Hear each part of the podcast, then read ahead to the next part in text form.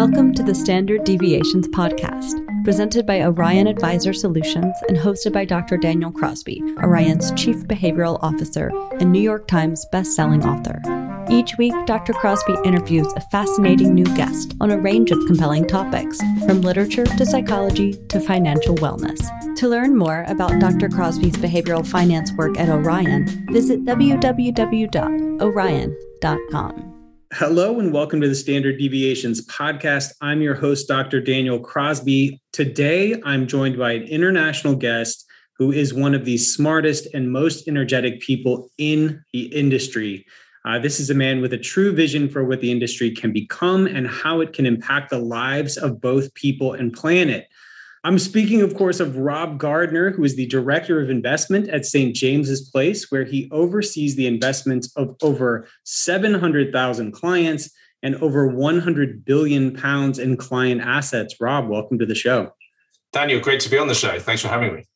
So, Rob, when I think about you, the word that comes to mind is is high energy or, or passion.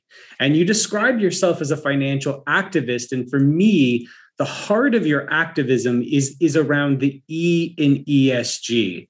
So can you tell us is am I right? Is this the source of this seemingly endless enthusiasm and why is the ESG so important to you?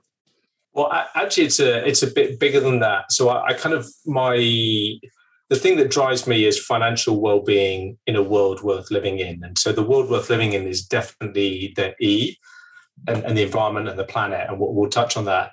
Uh, but but I mean, uh, it's fair to say I'm equally passionate about financial well-being, and I think what I want to touch on is actually how the two can help each other. They're, they're symbiotic, and so uh, I'm I'm equally as passionate about the importance of teaching specifically children about money and how it works and how to make good decisions about money.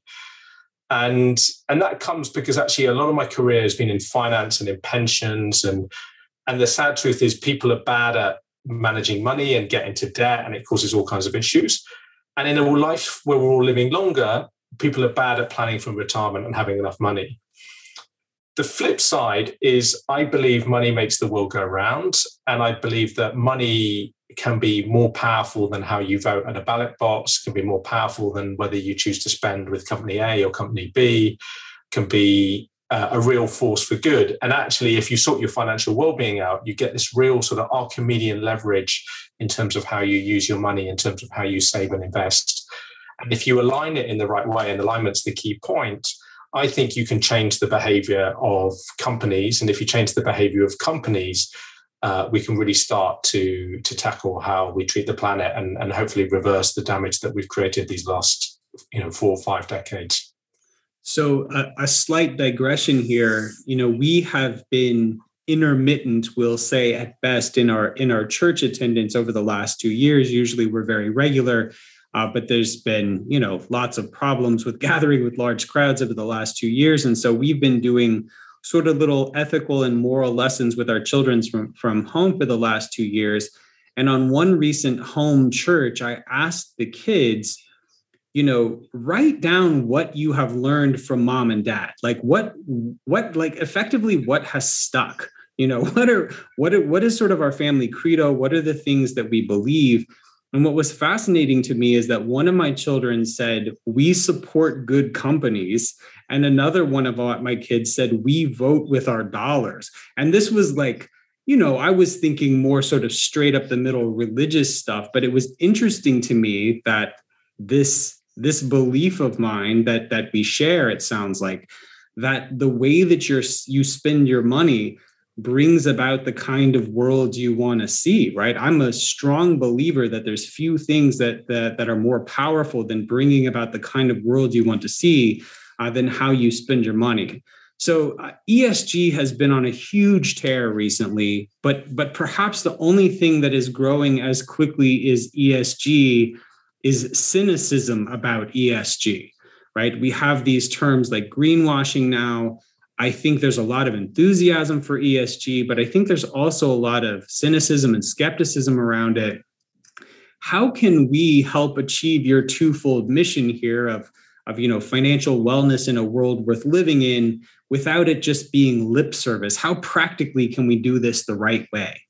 So before I answer that, and just to build out on what you said, because I get often asked and go, well, you know, what can I do, Rob?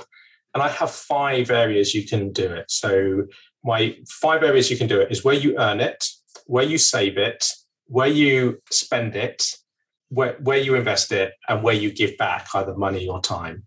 So where you earn it, is your employer a responsible business? And this links back to the greenwashing because who you work for is also the businesses you can invest in. So, how can you test is your business kind of walking the walk or are they just talking the talk? And I'll come back to that. But I, I can choose who I want to work for, and I want to work for good or bad companies. A lot of oil, com- oil and gas companies in the UK and in Europe are finding it harder and harder to attract bright young graduates to come and come and join them.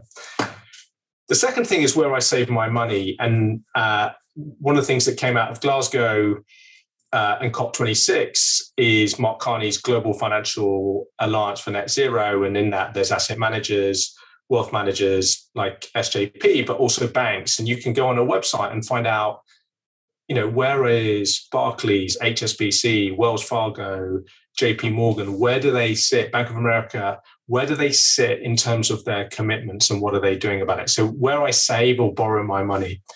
Thirdly, who do I spend my money in with? Is am I spending my money with a company that exists in the old, what I call take, make, waste economy? Or am I spending my money with companies that embrace the circular economy? Uh, if you want to kind of get companies that really embrace it, you know, one of the, probably my favorite brands is Patagonia. Patagonia have been doing this for years. But more and more companies like Nike are really embracing this circular economy. If you've bought Nike products recently, you probably uh, will see that a lot of it is made from reused, recycled material, and they're really trying to drive uh, drive this. Then invest, and and that's the whole ESG investing your personal investments, your pensions, your 401k in the US, uh, and then finally, you know, I can give money to charity. I can give money to Greenpeace. I can give money to WWF. I can maybe give up my time. I could cycle or run and so forth. But, but all of those things. The point is, with all of them, how do I know they're actually doing what they're doing? Right? It doesn't matter. You know, if the company I work for, how do I know is St James's Place a responsible business? If I'm investing with Nike, how do I know that Nike are a responsible business. If I've maybe found a new company on Instagram that I really like their clothes and they've got a good thing, is it is it really uh, really the case? I think, like everything in life, there are kind of levels of what are called commitments, and then you need to be able to verify those commitments. So, uh, organizations that are responsible will have typically made commitments, but commitments are easy the question is have they followed up with actions and to what extent are they taking actions? And and can you can you see them or can they be verified by other parties? By the way the fastest growing part of the professional services firms the audit and accountancy firms is in this whole kind of esg verification space right? It's mm. about our, when, when a company says our carbon di- you know our carbon footprint has gone from x to y how do we know that? Is it true? If they say we've mm. planted 10,000 trees, 100,000 trees, a million trees? How do we know have they have they planted a million trees? But I think at the heart of greenwashing is additionality uh, and impact. And to what extent is a company saying one thing, but really just carrying on doing what they want? And, and, and I suppose the one to call out is the oil and gas sector. And interestingly, some of the PR firms or the public relations firms, not public relations, public policy firms, are being sued for uh, on the basis that they've been kind of influencing government policy and influencing the way we think to change the way that we think about oil and gas companies. And if you haven't, there's a brilliant podcast series on BBC Radio 4, and it's called Their Product is Doubt. Hmm. And it talks about how the big oil and gas majors, specifically Exxon, employed I think it's Noel Hillman, which is the original firm that the tobacco companies hired in the 1950s to convince us that tobacco didn't cause cancer and to convince us to smoke. And what they realized is that we don't need to win the argument, we don't need to win the counter argument. And that's why the whole title of the podcast is Their Product is Doubt, is that we just need to undermine the scientists. If we can undermine the scientists, if we can position the scientists as out of touch with uh, normal human beings, normal people going about their day jobs, all we need to do is disrupt the thinking and undermine a little bit of the credibility, and the whole thing falls down. And look, the reality is, uh, Exxon have got papers going back to 1980 where they predict the CO2 parts per million being 420 parts per million by 2020. So even in 1980, 40 years ago, their own R&D team correctly impacted, correctly calculated the impact that they will have on the planet. And therefore, when it comes to ESG, everyone's now like, okay, well, hang on a minute, we can't go about having these negative externalities. And so we need to really know are we having an impact? And so there's two things. Are the companies we're investing in doing what they're saying they're doing? The second thing is, are our actions and behaviors driving change? So when it comes to investing, there's this kind of concept called the spectrum of capital. And at one end, you've got ethical investing. At the other end, you've got impact investing. And in the middle, you've got ESG. But even within ESG, there were kind of three types of ESG. So it's a bit like, you know, when I study religion and I study Christianity, and then, you know, it breaks down and breaks down. The same is true. Uh, the same is true for ESG and responsible investing. The problem with ethical investing, which was something that was popular in the 1990s, you know, the Church of England would have done that, is you say, I don't like tobacco companies, I don't like oil and gas, and I divest. The issue is in capital markets. If I if I sell someone, by definition, someone's a buyer. And the problem is, it doesn't make the problem go away. So it's a bit like if I have rubbish in my garden, I walk into my garden, I take the rubbish and I throw it next door into your garden. I feel great. I've got no rubbish in my garden. The rubbish hasn't gone away, it's still there. So ethical investing helps the investor feel good about themselves, but it doesn't create any additionality. This is kind of what Tariq Fancy from BlackRock was calling out. And I know you touched on this a little bit in your last podcast. The second bit is impact investing is where you're investing for profit, but you're investing in a particular theme. You know, the popular one has been this shift to renewable energy.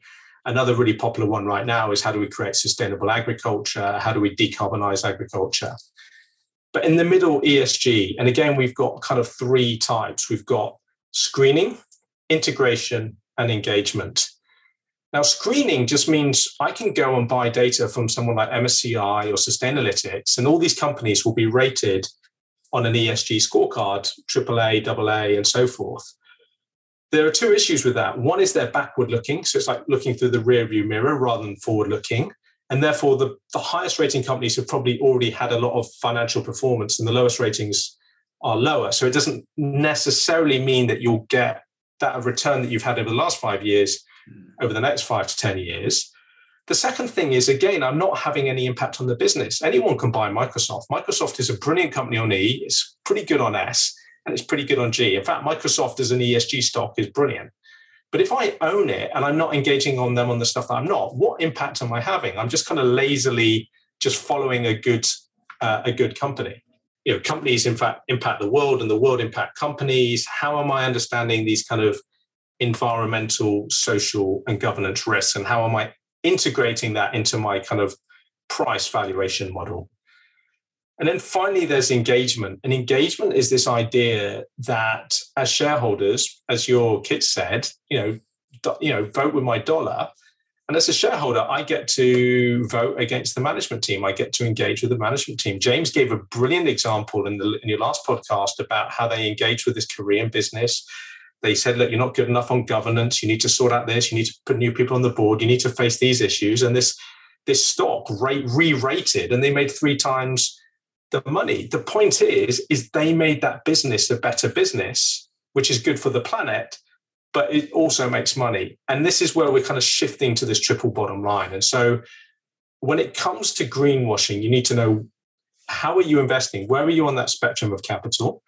and you want to make sure that your pension, you know, whether you're investing through a pension company or through a fund manager, can they evidence that they're having an impact or do they just own those stocks? So, for example, at SJP, we own 1.8 billion pounds of Microsoft.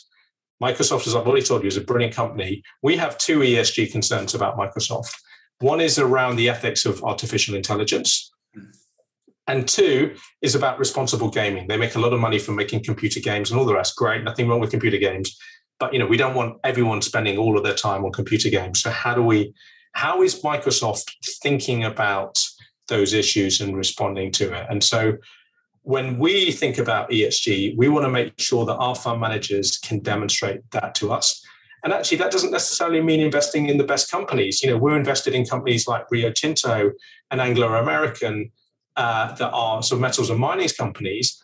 We want them to be talking and engaging with us and saying, how are we thinking about the risks and how are we transitioning and how are we investing our, our, our capital to be the sustainable leaders in the category that we're in. That to me is what good ESG looks like. And I suppose the challenge is you need to be able to satisfy yourself. Do you know how are they investing in? And when they are investing in, get examples so you can really understand that they're having that kind of additional impact when when i think about these these levels you've laid out here it, it seems to me that that some are easier to get a balanced portfolio than in than others. When you think about something like divestment fine. Let's say you don't want to own weapons manufacturers. It's relatively easy to have a balanced portfolio that's divested of the handful of gun gun and weapons manufacturers. Uh, but if you go on the other end of the esg spectrum or the the uh, the values based spectrum to something like impact investing, that's much more niche, that's much more hands on. It's harder to get diversification. For the average SJP client who's interested in these things, what is sort of the mix across these three levels, if you will? So, you know, firstly, our core investment belief is engagement. So we don't divest. We do actually have a policy around, you know, the, the United Nations Global Compact and so specifically about some you know weapons manufacturers. But the issue with exclusions it's quite a slippery slope once you go down that.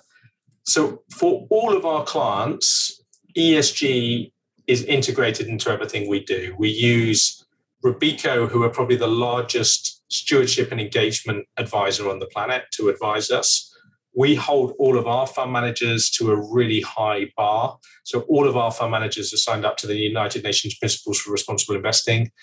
Two thirds of them are rated A plus. As a company, we've committed to have all of our investments net zero by 2050, to reduce the carbon intensity by 25% by 2025 and by 50% by, by 2030. And so we need managers who are kind of understand that that that glide plan and transition. So as a starter for 10, we've got you know, it's actually now about $200 billion and it's about 13,000 equities and bonds and properties around the world. All of that is ESG integration. So you get that. So you can get really good diversification with that. So I I I love your your five point framework. I've I've actually never heard it laid out that way. I find it really intuitive in a way to think more holistically than than just simply the the sort of investing sleeve. But of course, as a behavioral finance guy, my one of my primary interests around ESG is is the way that it shapes investor behavior. Now, many years ago, like maybe 5 or 6, I wrote an article for the Green Money Journal saying that I believe that ESG investing would lead clients to make better financial decisions because it would be perceived as stickier. Uh, it would be perceived as more aligned with their values I think a lot of times when clients own something generic, right? They own a large cap, whatever, a, a, large cap US stock fund. This doesn't mean anything very specific to them. But if they own a fund that's more aligned with their values, it's personalized, it's less of a video game, and it's more of, of uh, you know, sort of a real integration with how they think. From a behavioral perspective, what are you seeing with your clients and the stickiness of these assets as you take this ESG approach? I mean, look, for, for the starting point is that we are a financial advice business, and therefore, the, the you know clients are paying for advice. And why do they pay for advice? Because they want a financial plan to achieve their goals.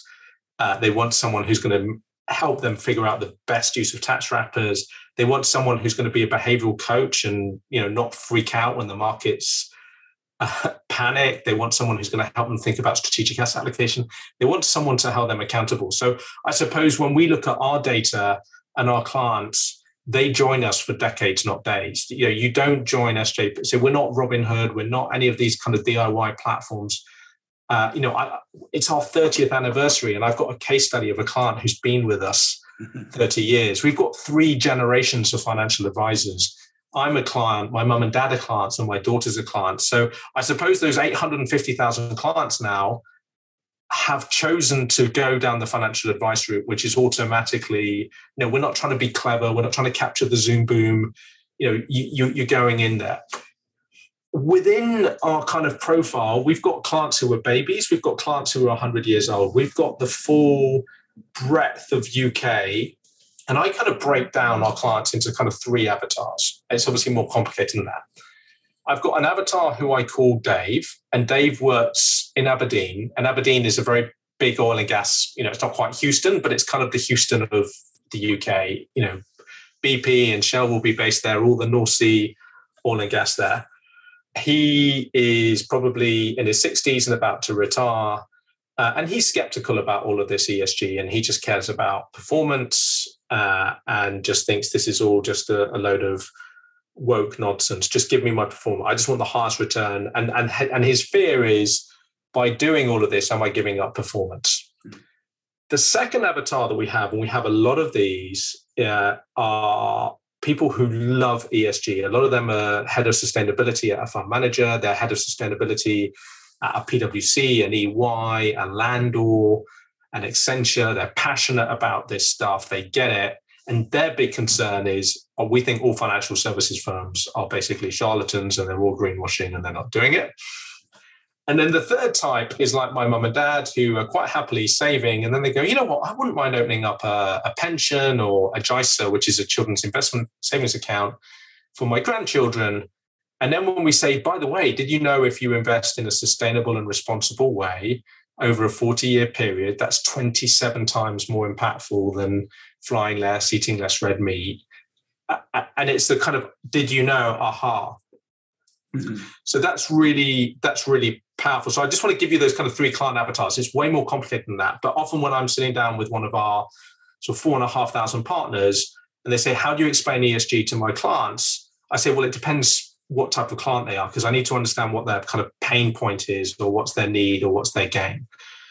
So Dave actually he wants oil and gas and he actually likes the fact that we don't divest. So at SJP, the we're overweight BP and Shell and Total, but we don't own Exxon and we don't own Chevron and we don't own Gazprom and we can articulate why. And we can say, well, look, we engaged Shell to sign up to net zero. We voted against them last April and we got them to increase their net zero accounts, and we're holding them to account. We see success as helping them transition. And by the way, we also own VW and we own Ford, and we want companies like Ford to re rate and transition to EVs. And Ford share price is at a 20 year high as it has pivoted and started to capture some of the Tesla style valuation.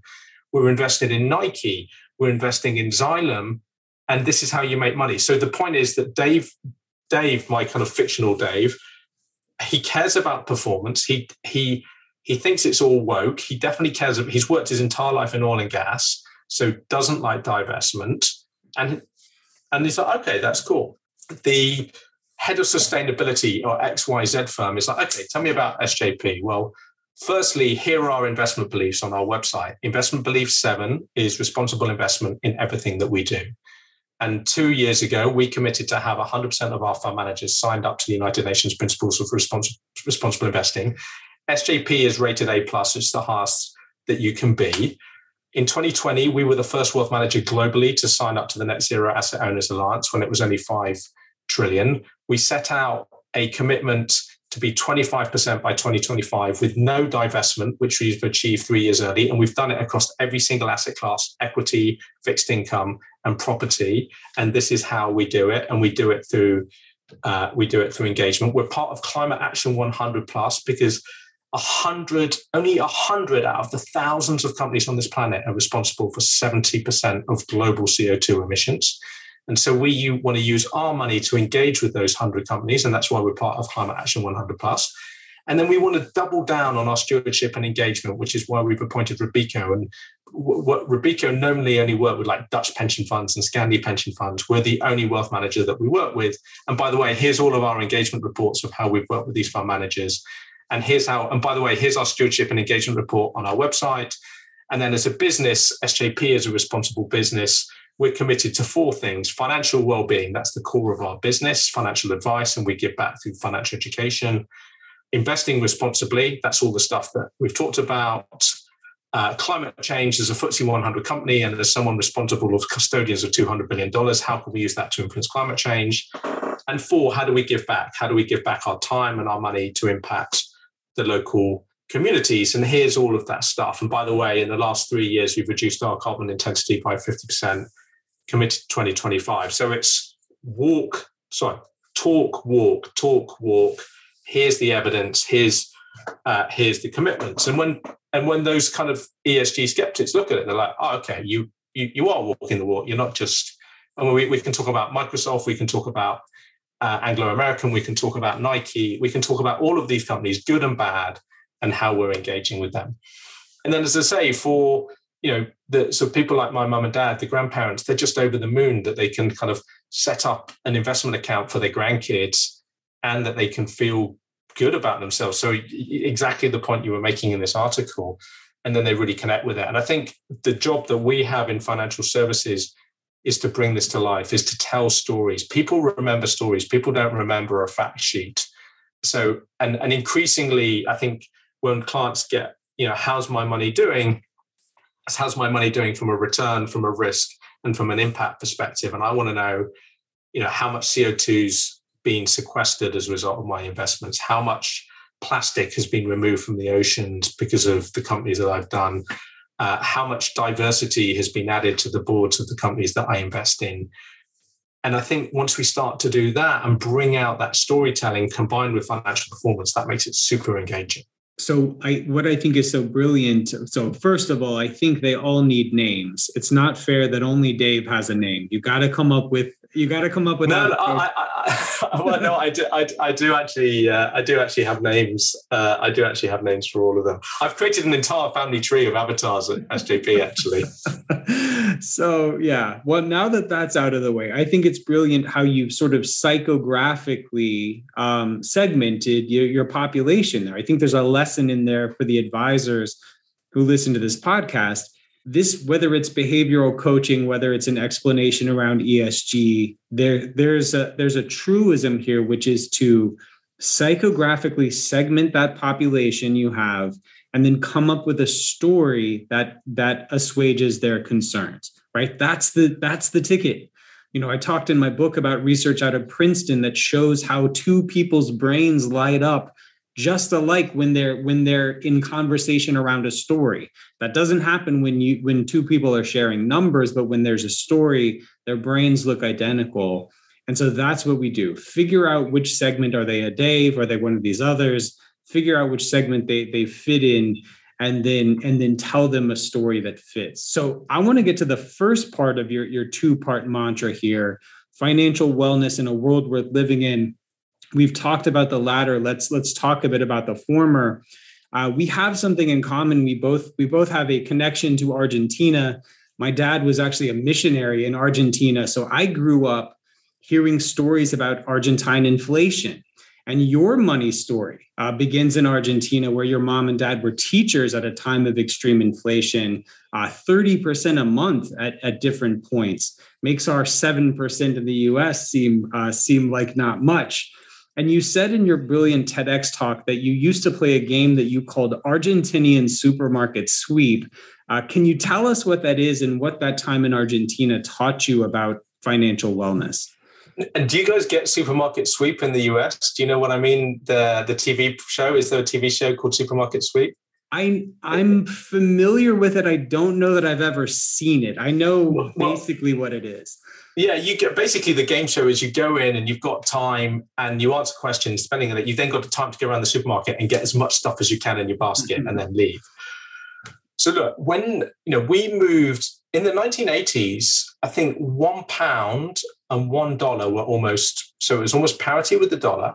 Mm-hmm. And interestingly, with one Austral. And so two things happened while we were in Argentina or in, sorry, inflation and devaluation. So they're kind of two concepts. So devaluation is where basically the country just says, okay, we've got this currency and we're going to change it to that. You know, you, you start getting into hundreds and ten thousands and you take it and and, and, and issue a new uh, and issue a new note. So we were, we were these young Brits, or I was like seven, living in Argentina. My parents uh, taught at a school called uh, St. Andrew's Scots School in Buenos Aires.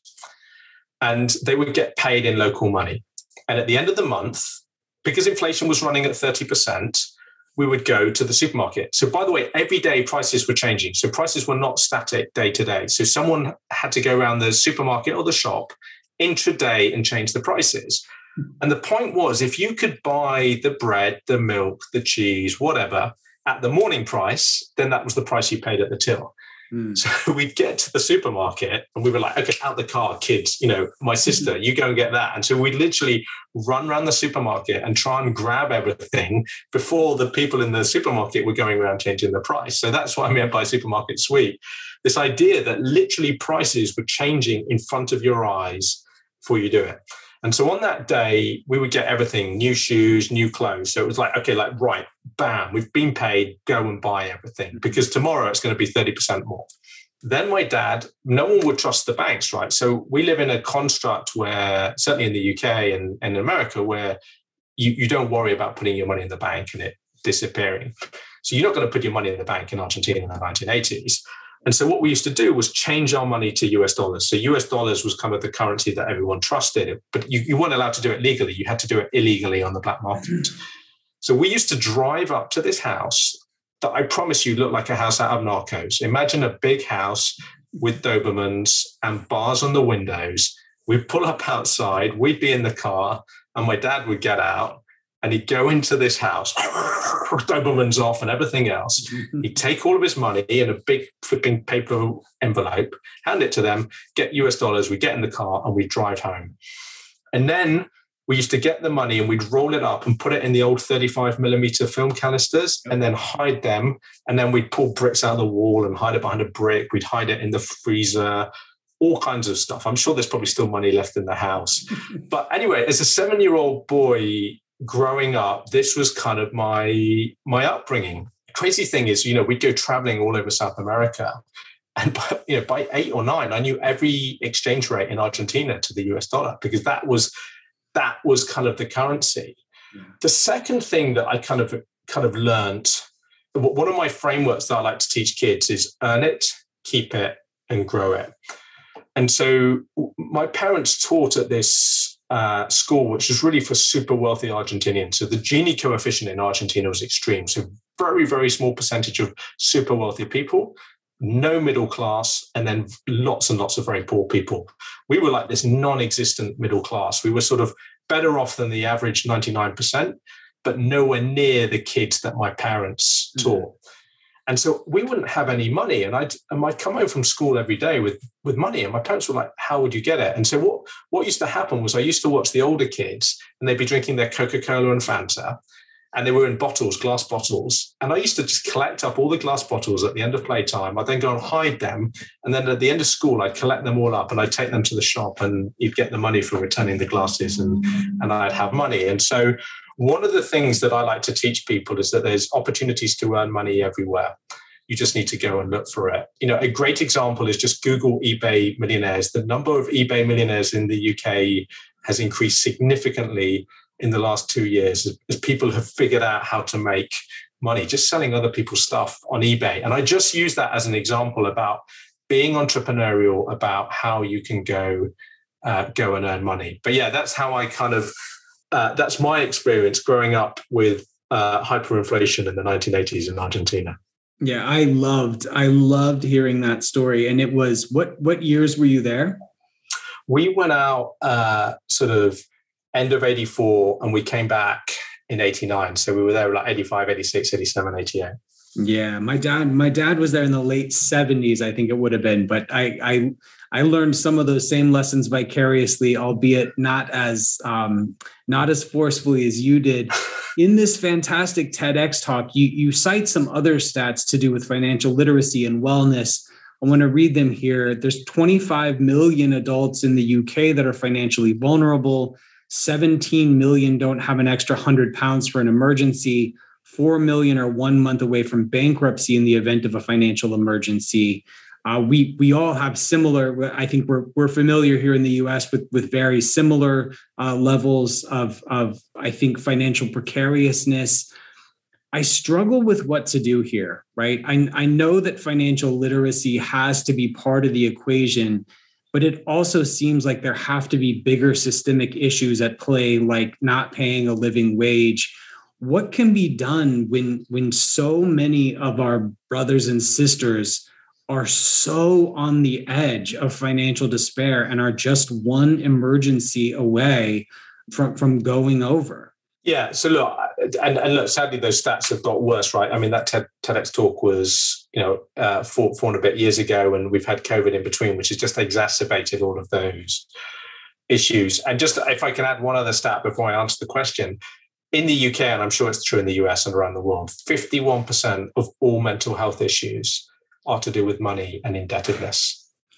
So when you look at the the American Psychological Association studies stress in the life of Americans, and, and the length of the study has been about as long as my life. So I'm 42. They've been studying it about as long as I've been alive. And every single year they've studied it, money is the number one stressor in the lives of Americans. And I mean, this is one of the, you know, the most prosperous nations in the world and money is the number one stressor of Americans. So I believe it.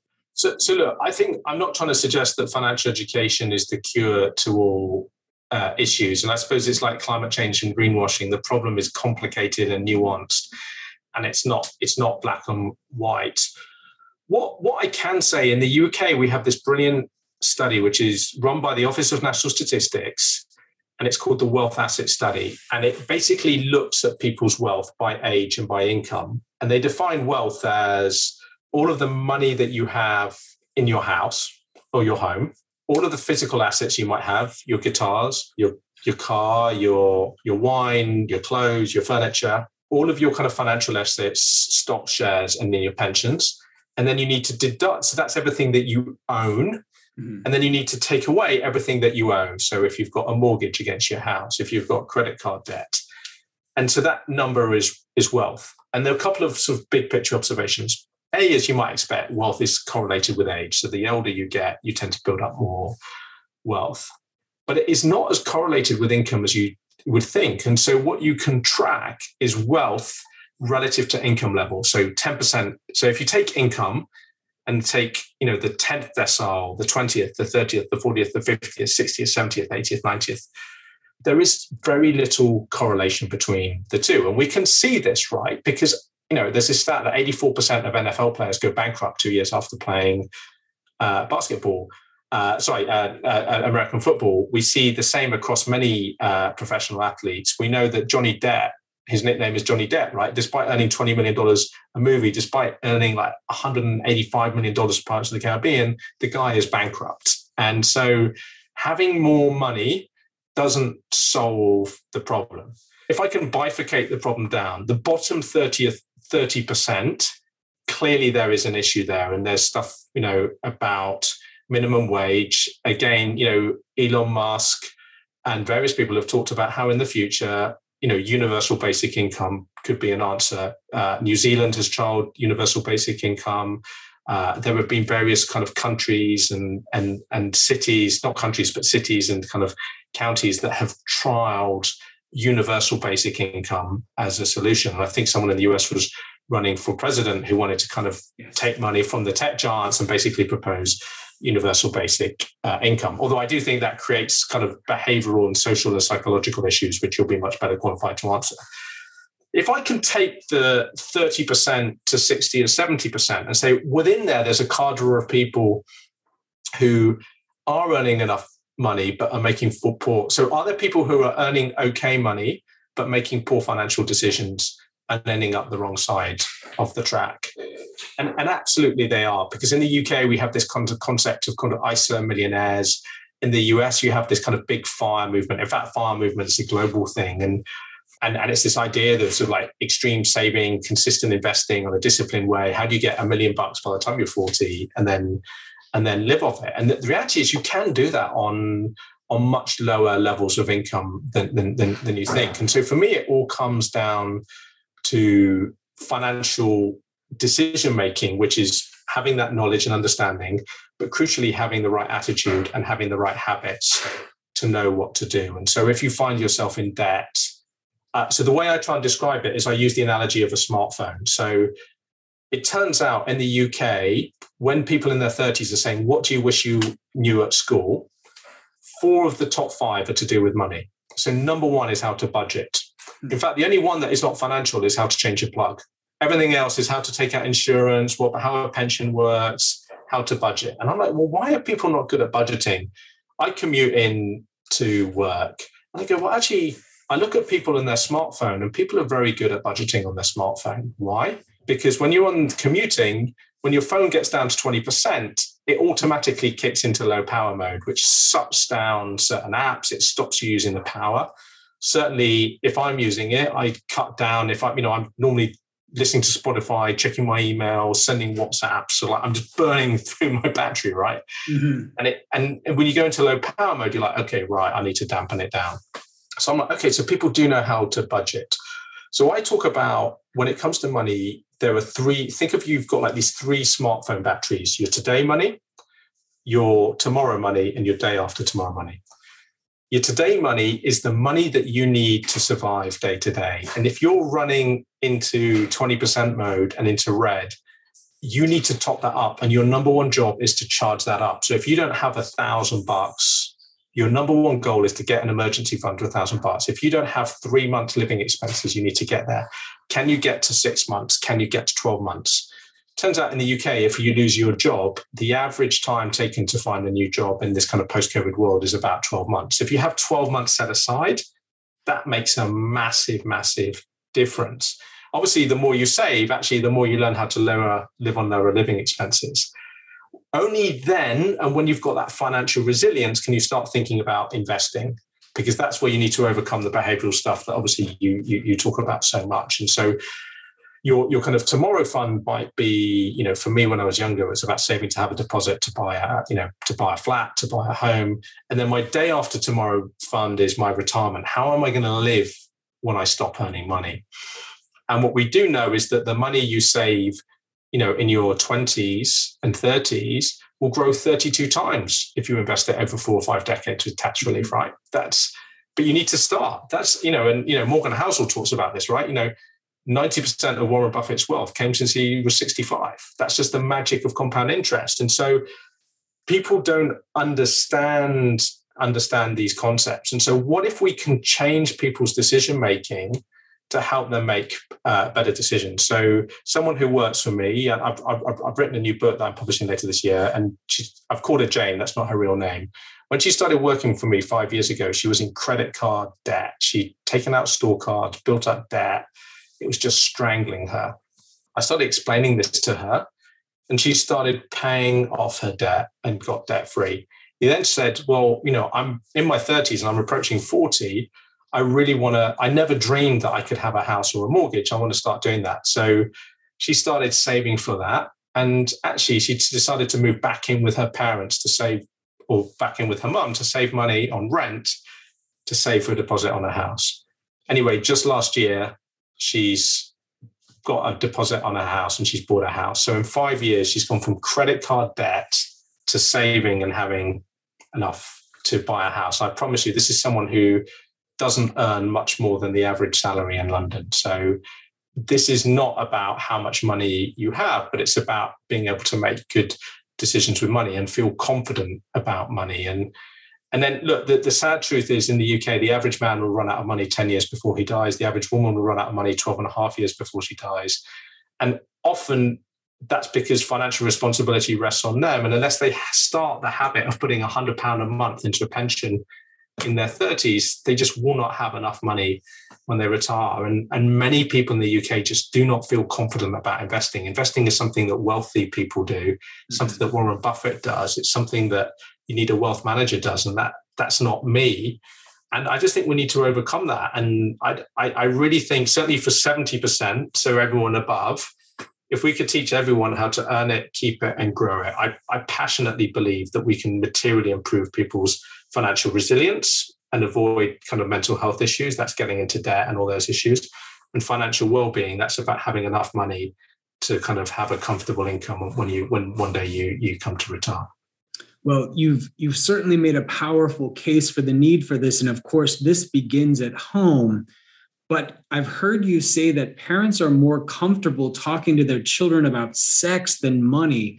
which is incredible to think about when I think about how uncomfortable I am talking to my kids about sex. And you you give three good reasons. Eh, you say we talk about it in a boring way, we overcomplicate it, and, and we don't start early enough. What's the source of our hesitancy to have money conversations when they're so central to a happy life? And, and, and how do we how do we change this tendency? Yeah, look, I mean, I don't know if that's a UK thing or uh, if that's if that's true in the US, but certainly in the UK, talking about money is a very taboo subject. People don't like to talk about how much they earn. Uh, people don't like to talk about saving and investing, and so it's it's just I don't know why it's just a taboo topic that no one talks about. So, in a world where we don't have financial education at school, parents don't talk about it, and then suddenly you're 18 and you can go and get a store card and you've got to decide all of this stuff. Financial responsibility lies on your shoulders. No, I mean, how can you know you need a driver's license to drive a car?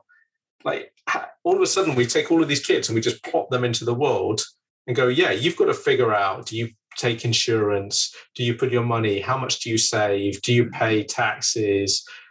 You, you know, if you're like the, the, the complexity of money today compared with 50, 60 years ago, and the decisions and the number of products is insane. Why wouldn't we teach? Like, we're sending young people out into the world with no roadmap, with no highway code, with no guidance. I mean, when you describe that, to me, it seems insane. Yeah, no, absolutely. So if if parents find themselves in this camp of being hesitant to talk to their kids about money, how do you think they get started and get a little bit more comfortable with it? Yeah, so in in uh, in Wales a few years ago, there was this kind of kind of talk, learn, do campaign that was with like two thousand parents. To qualify, you had to be parents with primary school kids, so between like five and eleven.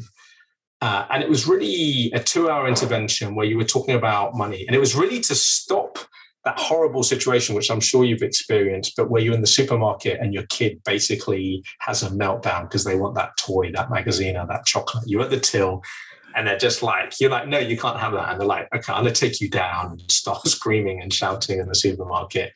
And so, really, this whole program is about parents having a very simple conversation about wants and needs and kind of basic financial empowerment with kids. So, I'm a big believer in giving kids pocket money to kind of start to empower them with financial decision making, encouraging them to do chores to earn money beyond that to kind of start thinking about if I want this magazine or toy, I need to save for it. And and and yeah, as I say, it's about micro decision making from a really young age in a really safe uh, in a really safe way. So this two hour intervention.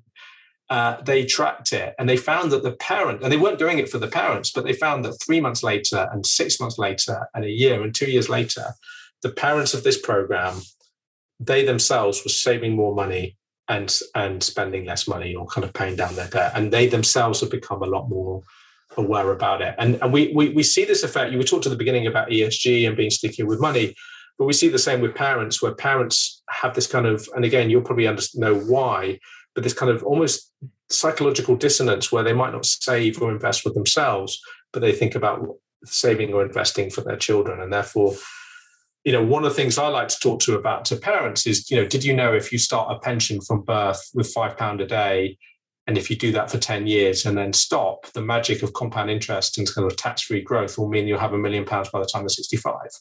They're like, no way, explain how that works. And of course, it's just the magic of compound interest over 70 years.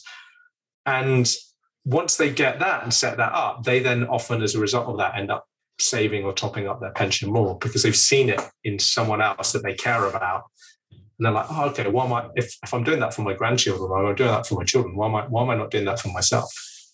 Yeah, it, the, the behavioral principle at play is called self as role model. And so one of the things that we can, that we know from, from the research is that if we start teaching something then we start to act in a way that's consistent with our teaching. We if we're teaching our kids about good financial behaviors that's going to have a positive impact on the way we act. So it's it's sort of a righteous cycle a virtuous cycle uh, the next generation's learning while we ourselves are then sort of feel pangs of guilt if we're not acting in a way that's consistent with what we're teaching our kids. So rob last question here Um, you're involved with the World Economic Forum. I said from the outset that that you're someone I I see as, as someone with considerable vision about the future of finance and and someone who's very passionate about taking us in a new and better direction. Uh, what do you think the industry looks like 25 years from now, as I'm retiring and, and you're retiring? What do you think the industry looks like 25 years from now? So yeah, I was just figuring that out. I think I'll be uh, 69 in, in in in 2047. But look, I, I, am not, you know, I'm not in the market for predicting. I'm, I mean, I think the one thing you know I'm certain of is the future's uncertain. But why don't I paint some scenarios for you because I think that's probably more helpful. And in order to paint those scenarios, I want to kind of go backwards first. So yeah, I was born in 1978 there was roughly 4 billion people when you and I were born. The CO2 parts per million was 335, so well below 400. Uh, and there were a lot more fish in the sea, sharks, dolphins, whales, biodiversity. So in the last 40 years, global population has gone from 4 billion to 8 billion. CO2 parts per million has gone from 335 to 420. And we've destroyed about 70% of the biodiversity on our planet in 40 years. Okay, so what's going to happen in the next 25 years? Scenario one, we just carry on. Population ends up at 10 billion. We don't grab this CO2 thing. We end up like, you know, that movie with uh, uh, uh, Look Up Now. And basically, the meteor crashes and we cook the planet to death, and global temperatures go up two and a half, three degrees C. We kill, we basically kill off all flora and fauna. And on our current trajectory, we only have 40 soil cycles left if we keep farming and carrying out agriculture, we're doing 40 years worth of soil cycles before we've completely degraded everything. So that's a pathway. It's just a it's a pathway that we're on. I'm not saying that will happen, but it is definitely a possible outcome. 10 billion people, CO2 parts per million heads up to 450, 500. Global temperatures go up to two and a half, three degrees C. Sea levels rise, hurricanes increase, droughts happen, we kill more animals and it's pretty pretty crap place to live in. It's definitely not a world worth living in. That's outcome one.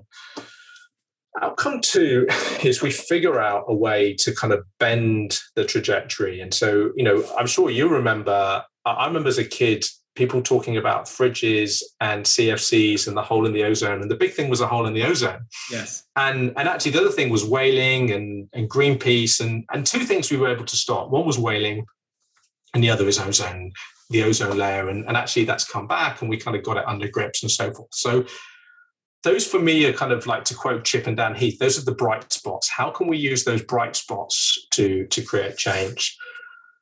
So when I think about addressing climate change, it's not just climate change, it's biodiversity. And we need four things to happen. We need awareness. That awareness, I think, really happened with that last year with COP26, with uh, the IPCC report, just more and more people outside of the people who were already convinced, you need the middle to be convinced. We're like, hmm, this is an issue. I, I had no idea. The second thing is action. What can I take? What can I do where I earn it, where I save it, where I spend it, where I invest it, where I give back to make a difference? Alignment. How can all of these business align? Because guess what? If we need an airline company to to get to net zero, then we also need to find better fuels, better, you know, we need net zero aluminium, we need net zero steel, we need to think about EV planes. So we need all, if everyone starts working together and embracing the circular economy, it becomes easier and easier. So you get a kind of a snowball compounding effect. And then fourth, you need finance to be able to accelerate you to get there. So I'm going to paint an extreme picture the other way, which is the other the zeitgeist of the last 13 years has been this kind of concept of decentralization. So, Bitcoin, blockchain, decentralized finance is this idea that we can do stuff without needing centralized networks. We don't need the Bank of England. We don't need the Federal Reserve. You and I can do business together. We've never actually met. We've met on Zoom. We've been on webinars together. Mm-hmm. We've spoken, but you know, we live thousands of miles apart. We've never actually physically met each other, but we can do business together and transact and do that. So I, I can see a world in the future where we have a blend of centralized institutions and decentralized. We have kind of private and public blockchain. And what if we had this radical idea that what if, when we think about global capitalism, we don't just think about money, and people, but we also think about nature and the value that nature provides. So, just to bring that to life, right now, elephants are being killed for $40,000 because their tusks are worth about $40,000. However, these elephants, because of the way they eat and poo and walk around the forest, sequester CO2. And a lifetime's value of that CO2 sequestration used to be about $1.75 million. I think on current prices is about two, three million dollars. Hmm. What if we created a new global ecosystem, a new global form of capitalism where we valued nature and the services that it provided the same way we think about physical plant and stuff and create a new global economy centered around that? Again, to really nail that point home, a few years ago, Paris were thinking about how do they reduce flood risk in the city of Paris. They had two options. One, spend one and a half billion euros on a new sewage system, or two, spend 650 million on planting trees in special spaces around Paris that would improve the way rain falls and drainage and all the rest. Now we know what happens. They spent one and a half billion dollars on the sewage system. Why? Because if you spend one and a half billion on infrastructure, that's an asset that sits on your balance sheet. If you spend 650 million on trees, that's a liability because someone's got to go and look after the trees and service it. So I think we have a system that is all wrong. What if the US government, when it looked at its national audit and accounts, valued its coastline, its forests, its bears, its salmon? What if the UK government valued its coastline, its peatlands? What if Africa suddenly was to become one of the most prosperous countries or continents in the world because they have some of the best keystone species and they, natural habitats alive, and we can start to sequester carbon and reduce carbon change and actually drive a world in which 10 billion people can live a prosperous life, but one that is health, healthy for people and planet. So hopefully we end up closer to that version of the future than the first version of the future that I talked about. I'm I'm having an Ebenezer Scrooge moment. I feel like I've just been visited by the ghost of Christmas future, and I'm terrified of the first scenario. I'm terrified of the 40 soil cycles, and I have an immense need to start a business now that values nature. That's super compelling. You save the best for last, Rob. If if people want to learn more about your ideas, where can we watch your TED Talk? Where can we buy your new book and, and, and hear more about what you're thinking? Yeah, look, I, the best place is on LinkedIn. So go onto LinkedIn, type Robert James Gardner, and, and, and follow me there. I'm on Twitter as well at Robert J. Gardner. Uh, and, and on Instagram. But most of my ideas, most of my thoughts, you know, when you publish this podcast, I'll share it on on LinkedIn. Mm-hmm. Connect with me, and yeah, that would be great. When does the new book come out? So I'm hoping uh, to finish the final draft uh, this weekend uh, and to go to publish. So probably uh, May time. Congratulations! I know uh, firsthand that that is a labor of love, and I can't wait to read it. We'll have you back on the show then, Rob. Thank you so much for sharing your wisdom with us. Have a great evening. Thanks, Daniel. Thanks for tuning in to Standard Deviations. If you can't wait till next week for more behavioral finance insights, visit www.orion.com. All opinions expressed by Dr. Daniel Crosby and podcast guests are solely their own opinions and do not reflect the opinion of or endorsement by Orion and its affiliates, subsidiaries, and employees. This podcast is for informational purposes only and should not be relied upon as a basis for legal, tax, and investment decisions. The opinions are based upon information the participants consider reliable.